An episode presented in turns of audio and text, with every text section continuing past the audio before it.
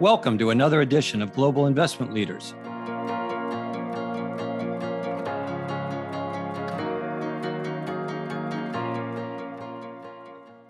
Welcome all to another edition of Global Investment Leaders. I am Chas Burkhart, the CEO of Rosemont, and I'm very pleased to be joined today by my friend Rick Hough, the CEO of Silvercrest Asset Management, whom I've known his whole career at Silvercrest um, so this is a pleasure. Rick, thanks for joining the podcast.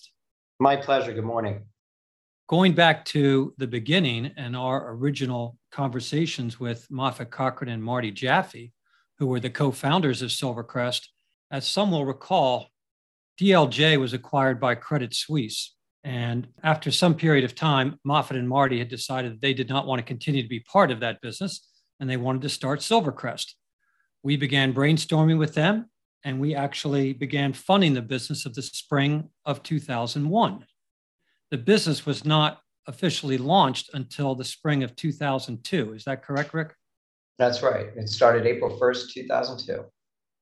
So from that point, off we went, and we actually got out of the gate pretty well, both in terms of the quality and number of employees who followed Marty and Moffett, and in terms of a number of the clients who had had long relationships with them that were able to come to Silvercrest after observing any non solicit agreements. I think what's important about that, Chas, too, is that the firm launched, thanks in part with the, the capital that uh, your firm provided, by building a really robust infrastructure with a segregation of duties, technology, operations, investment teams, relationship managers, COO, CFO, and of course, Moffett Cochran, whom you just mentioned, serving as CEO. It was a robust infrastructure from day one instead of growing into it. It's a really good point because it's something that Rosemont has focused on its entire investing life, which is functional excellence. And most startups, as you point out, don't have it initially, they grow into it. And in this case, we knew it was a business that was ready for prime time right away. And fortunately, that's kind of the way it turned out. Now, Rick, you joined after a, I think, a fairly accomplished career in the nonprofit world. After joining in 2003, Rick, I believe you became a partner and joined the executive committee in 2006. You succeeded Marty Jaffe as COO in 2010. You became president in 2012, and you became CEO in 2013 after Moffett unfortunately died of cancer. That's right. And just a few months after uh, we took this company public. The timing of which was um, ironic, but it was something that Moffett always wanted. And so it was great that at least he got to see it in his lifetime. But let's kind of start, if we could, Rick, with Silvercrest today, because when we backed it, obviously it had great aspirations and was a wealth management business. It, it had uh, designs on the institutional business, but really started out more as a wealth management business. Uh, it had an interesting and varied client base. And as we've pointed out, it had kind of great functional support for those clients, both investment, technology, relationship management, et cetera. But after growing to roughly 8 billion in the first five years, of which we directly or indirectly introduced about 2 billion of that first 8 the business went on to kind of significant growth both organically and inorganically. So perhaps you could give us a sense of where silvercrest is today and a few metrics. Sure. Um, i think one very interesting thing that you just touched on was that when the firm was launched with all of these capabilities and intellectual capital infrastructure thanks to the capital you brought to the table. And of course, the help you just mentioned by uh, being responsible for at least a couple billion in those first few years. There was a significant part of the business plan that failed, which was that no institutional assets came over with the investment team after Silver Silvercrest launched. Despite their long history together, the, the fact there was no disruption in the team, that side of the business actually didn't take off and mature until post financial crisis interestingly. So to get back to statistics, as of the end of last year, we were actually at 31.2 billion. Uh, so we were at that eight billion after five years, and probably fifteen after ten, and and uh, here we we doubled it again for our twentieth anniversary, ending last year. Of course, with the market sell-off, we're now at twenty eight point seven billion. That'll come back. That uh, we've had awfully constructive markets for for a very long time, but we're 150 people strong. We're uh, in offices in Boston, New York, which is our headquarters, Richmond, Virginia, and uh, Milwaukee, Wisconsin, as well as San Diego at, at, at this point in time. The business is 70% wealth. And as I mentioned, is now has a, a robust institutional business. It's now 30% institutional, uh, doing direct equity mandates in either growth or value over that time. Our average client is extremely high net worth. Our average client is 36 million. Uh, which is extremely high for certainly uh, the high net worth business, but very high as an average for a firm as mature and large uh, as we are. I would expect that to go down. And then finally, our top 50 clients average $350 million now, which is certainly a far cry than when we, we started. Well, you actually you had some very large clients, some large foreign clients, as I recall, when in the early days of the firm. Correct. But, and that's expanded. We, we now have clients in Switzerland, Germany, the UK, Poland, the Netherlands, Asia, as well as uh, South America and 46 states. If you know anyone in North yep. Dakota, let me know, Chas. so let's go back to the investment engine. Right off the bat, Moffett and Marty uh, put in place what was largely a, a closed model equity investment shop led by Roger Vogel, but quickly became a semi open architecture platform offering outside complementary investment strategies to those which Silvercrest had internally. Talk a little bit about either the conflicts or the pressures or just the notion of having both internal and external capabilities throughout this whole time.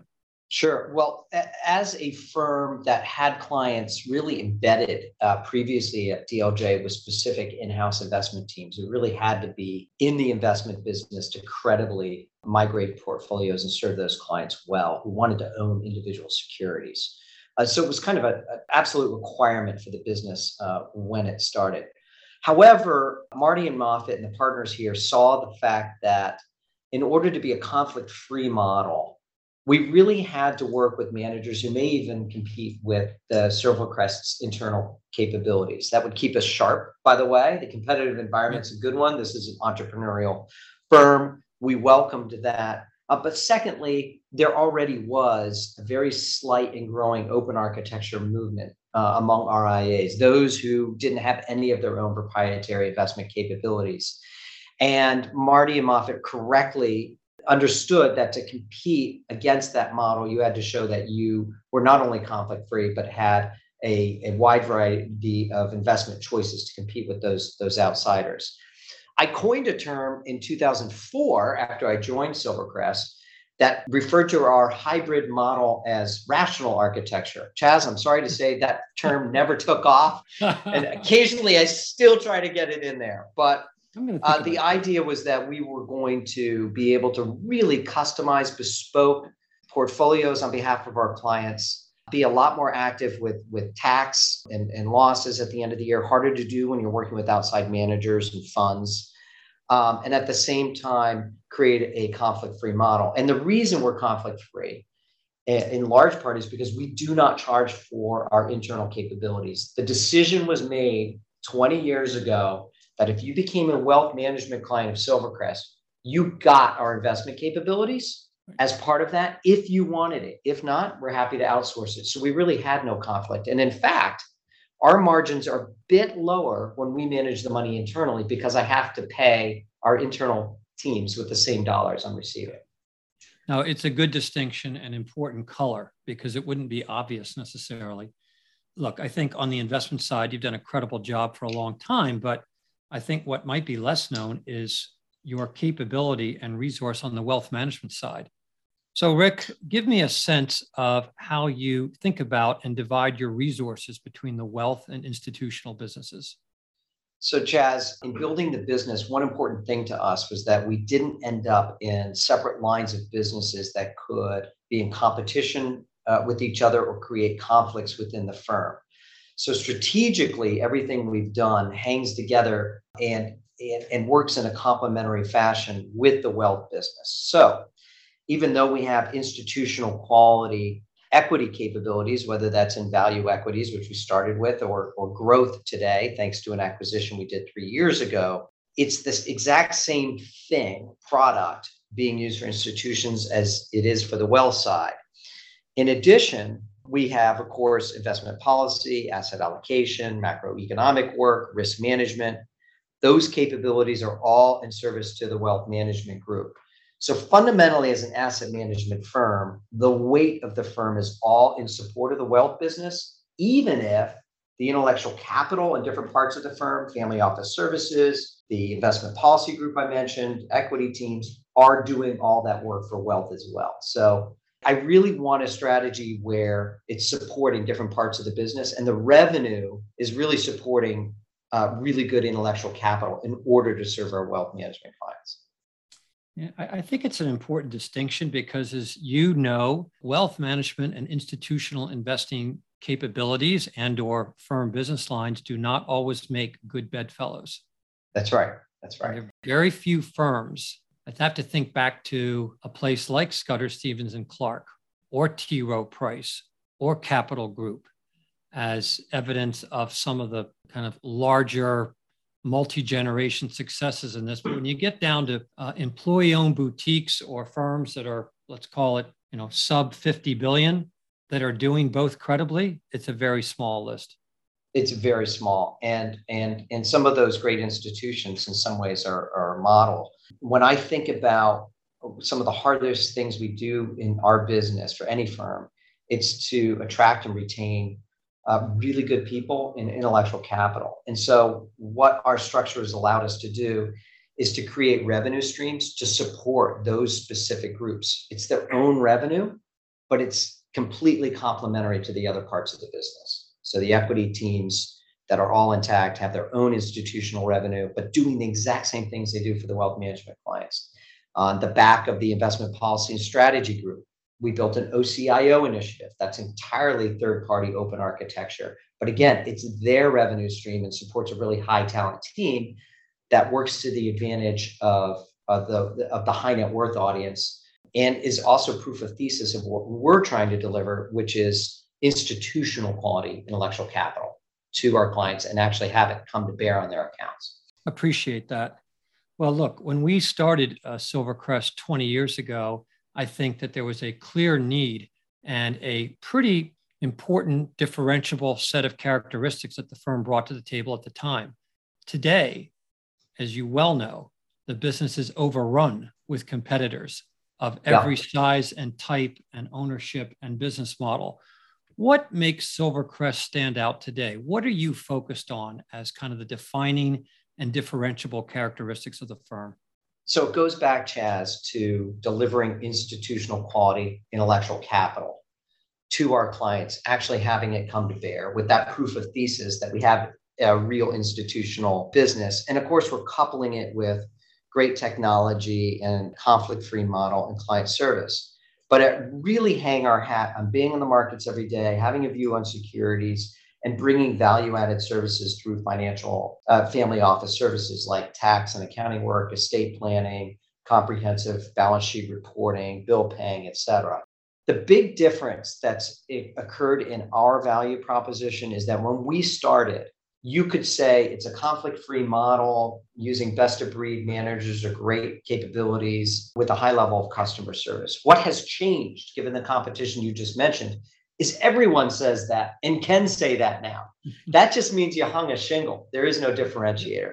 So as we grew the institutional business, as we grew the intellectual capital here and realized what we were delivering and doing for our clients, we pivoted more to, to focusing on, on that intellectual capital, that institutional quality of what we're doing, which, as you just pointed out, very few firms have that hybrid model and can do it credibly today.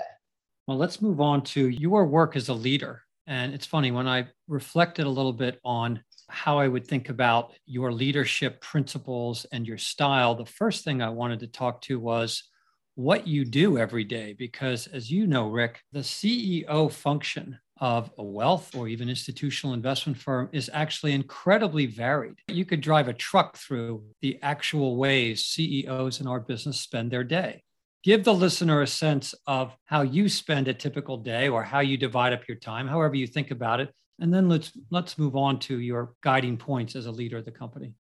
Okay, it, that's a very perceptive question, um, and in fact, this goes back to the roots of the firm we talked about earlier in the podcast where there was segregation of duties and a real uh, sophisticated built out infrastructure.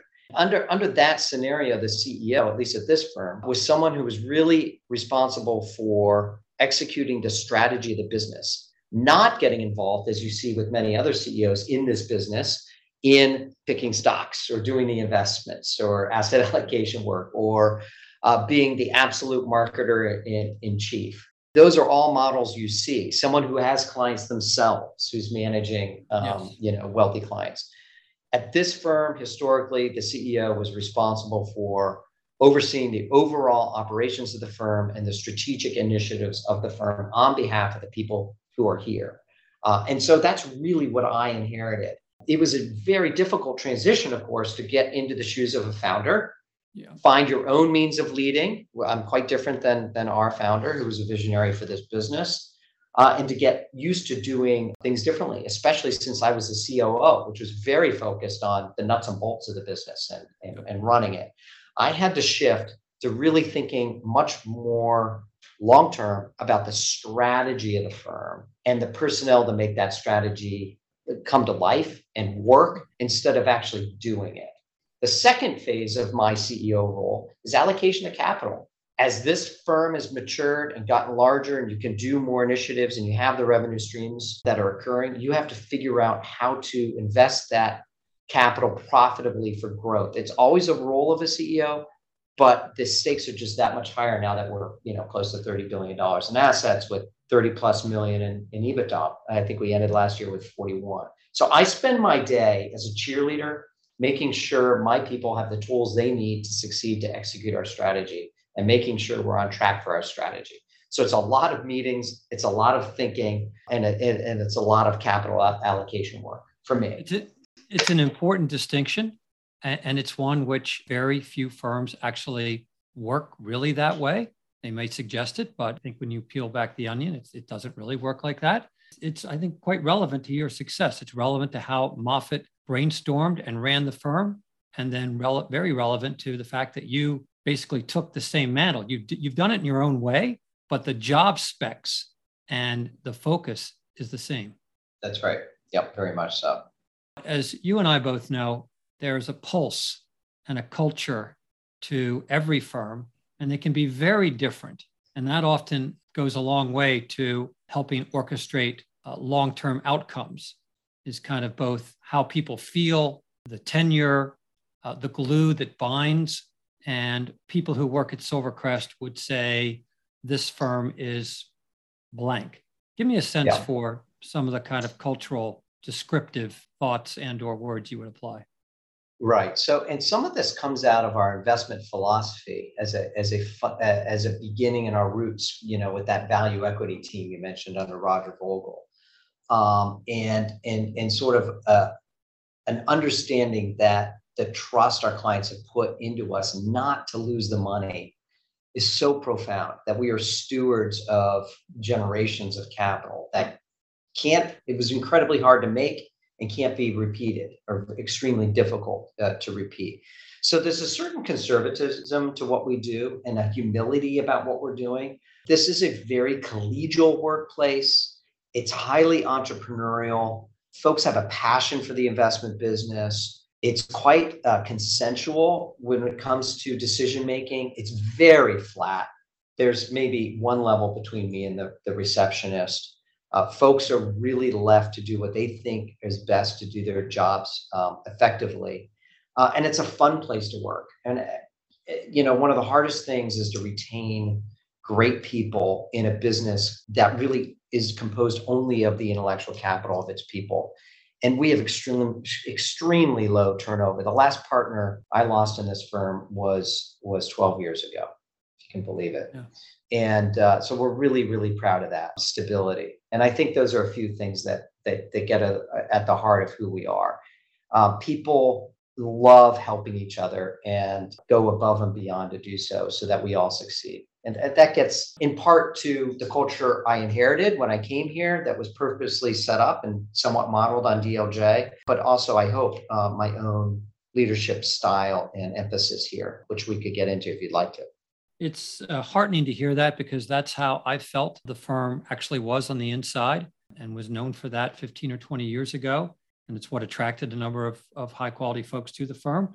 But let's pivot, Rick, from something you just said that I think is uh, might be an interesting, ironic uh, compliment, which would be there's a certain conservatism in being mm-hmm. a great steward and protecting what you have. And yet, I know that you also think about innovation and you think about where the puck is going uh, in terms of your near term aspirations help guide us from how you think about just kind of keeping everything in very good shape and executing what you have to thinking about your near term and long term aspirations, what innovation or what thought processes or, or, things you need to pay attention to to ensure that you're still as relevant and competitive five, 10 plus years from now? Right. So, you know, being conservative with people's capital uh, and not losing the money, of course, does not mean you're stodgy, boring, unable to, to innovate. It's, it, as I said before, it's really more about a certain kind of humility of what you're trying to achieve for your clients and, and, and understanding what they're really here for. Uh, but there are any number of ways that you can innovate on behalf clients and, and think about the future. Number one, aspirationally, and I think we're well on our way I want to be one of the very, very few top tier investment advisory firms, families, and select institutions in the country, bar none.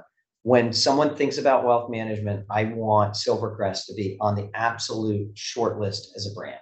And if we're not there, we're, we're at least really, really close, given, given mm-hmm. what we've accomplished over the, the past mm-hmm. 20 years.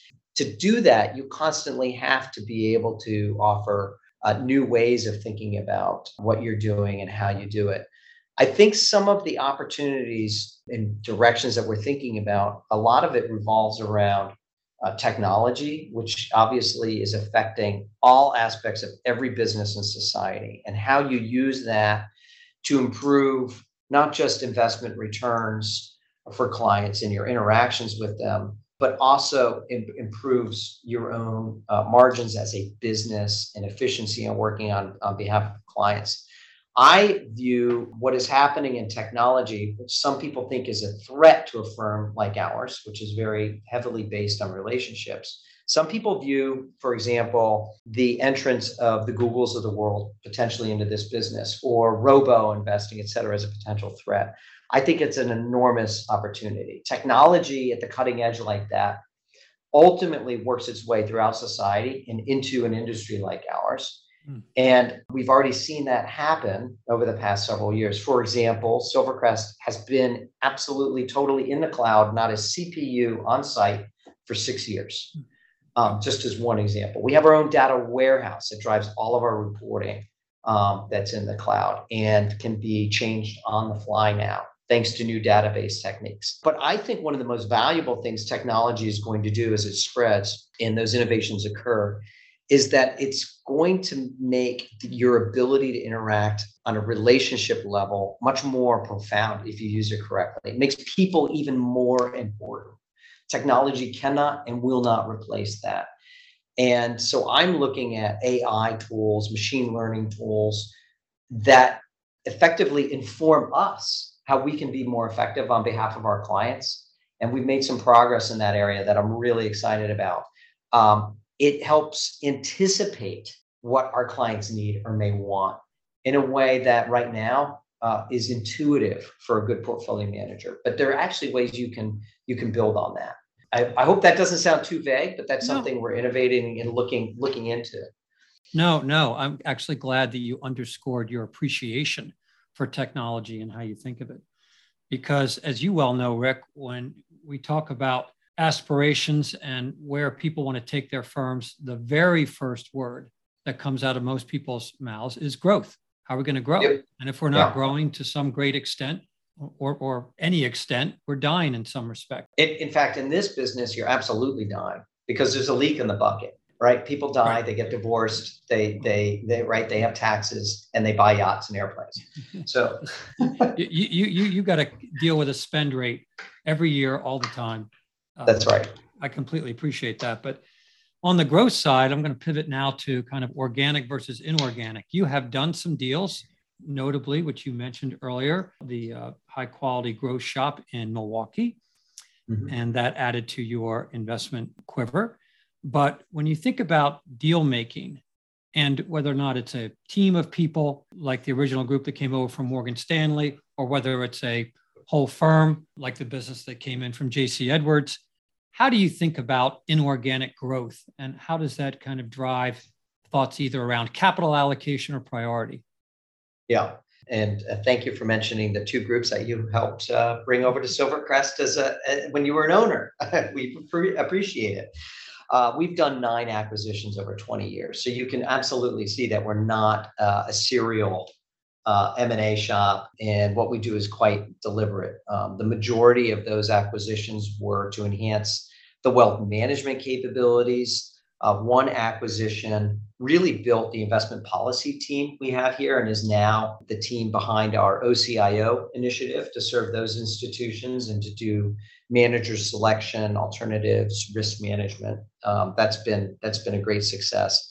And then, of course, you mentioned the Cortina acquisition, which brought us a growth equity uh, capability, which was was uh, really needed here to complete kind of the equity uh, offerings that we have at the firm. The firm has acquired only seven billion of its uh, nearly 30 billion. So mm-hmm. this has been and will continue to be a significant organic growth strategy. The way I look at M&A, especially at wealth management, but it's been true of everything we've done, is that it must be something that is complementary to what we're doing and adds something of value to the firm beyond assets or clients. Hmm. which is I think why a lot of people do it. I you know it, it makes you larger, and if we get larger, yeah. you know we'll be more of a player. My view is that M and A needs to complement, deliver more than one thing to the firm, whether that's a capability, important intellectual capital, um, relationships that overlap with existing ones at the firm, a new geography, and importantly, that you feel you can then grow organically you must have a growth vision after an acquisition beyond we got bigger. And so that's one of the, the big hurdles when I allocate capital is if I'm buying at X rate, multiple, whatever it may be, how am I going to grow it organically, not just the market pushing me in, in a tailwind? And that's frankly been a challenge uh, of late. I have not acquired a wealth management firm since 2015. You can believe it. I completely believe it because, in some respects, we share a similar view which is we're not going to do something just for deal making or to increase the size of the portfolio. It's got to be right. something that we feel is likely to be a sustainable success and is at least not completely unreasonably priced. Exactly. And you know, markets go up and down. The M&A market can go up and down. It's obviously been on fire for a sustained period of time with the, the exceptionally low interest rates and combined with a bull market uh, that has effectively been uh, sustained for over a decade, right? Uh, go, uh, 13 years until until this this these first two quarters. That's a very long time. But at the end of the day, you must have under that an organic growth strategy. That is what the firm is and is in the business it should be in. Financial engineering and M&A can serve a purpose to build that, but uh, that's just part of a business, just as part of allocation, you must have an organic growth strategy and then a vision for the firm. I, I agree, Rick, and I think it's just important to have a sound and sustainable future, because as you know, um, the house of M&A often uh, becomes undone or unwound, and you know the cutting room floor is littered with many deals that were done with the greatest of intentions and for multiple reasons um, came apart in the years that followed. And I think at Silvercrest, pretty much all that you've acquired has stuck. There may be a person here or there that has yep. moved on, but at least the rationale for those deals and those people has been long term and you know you've grown these businesses over long periods of times with few false starts if any yeah I, am I'm, I'm proud to say that uh, out of those nine acquisitions eight were were highly successful and grew so let's finish rick with silvercrest as a publicly traded entity. Maybe you could just share your thoughts on being a public company and one of very few publicly traded commercial wealth and investment management businesses. Uh, thanks, Chas. And you know, as you mentioned um, earlier, it, it, was an intention of our founders to take this company public, which we achieved nine years ago, uh, and we're happy to do. A um, couple key things: um, going public at this company, despite our small size and how unusual it is, as you mentioned, allowed this firm to maintain its independence and gave an orderly exit to our capital providers. Um, uh, in that case, it was Vulcan Inc., Paul Allen's investment yeah. vehicle. They bought their their shares from from your company. If we had pivoted to private equity or another private owner, it's unlikely this company would still exist. There was 70% of the equity basically in play when we went public nine years ago. And sadly, uh, both of our co-founders have have passed away. And we were right that we had a lot of growth ahead of us. The company's more than doubled since then. And it was really about allowing the existing partners to execute a longer term strategy on behalf of our clients successfully. We thought it was too soon. The other thing is that it brought great transparency and therefore was an affirmation of the quality of this firm as we built the institutional business. I don't think we'd have the extent of our institutional business, which is now 30% of our discretionary assets, unless we had gone public, honestly it really took off around that time. Um, and I don't think it's a, a coincidence. Uh, and finally, it was a massive affirmation um, the ability to transition from one uh, leader who was a visionary for the firm to another who hadn't sat in the CEO role before. I went through 20 job interviews a day when we when we went public effectively. There's one other thing that it's done and still does for us now that we're a public company. Obviously, the transparency is there. Some of our independence is there. That the partners here still own over 30% of the company, but it freed all of the cash flow of this business, all of it, because we no longer had to reserve anything for buying in units or or shares. We can spend it on the business and on uh, on growth, or uh, return it to to our shareholders. We've um, we've increased the dividend on a seven percent compounded annual growth rate which is which is pretty pretty strong, mm-hmm. and um, it's a reflection of growing our uh, earnings per share at a compound annual growth rate of 21%, which is which is uh, also uh, quite strong. So we've continued to pay a high dividend uh, that's increasing uh, to our shareholders to be very patient, to hold a a uh, very small company with a long term vision. I think as I look back, Rick, over the 22 years and remarkably, even the 15 years since we were bought out by Vulcan, as you pointed out, I think it's important to uh, note that Silvercrest has been a very steady success, that this has not been a success born of significant asset inflow or huge deal. I think it's something that you have grown steadily, organically, and uh, in, a, in an industry that's had plenty of volatility, not just in the markets, but also in terms of their staff, their business models, et cetera. I think it's a hallmark of the firm and one that should well, be appreciated.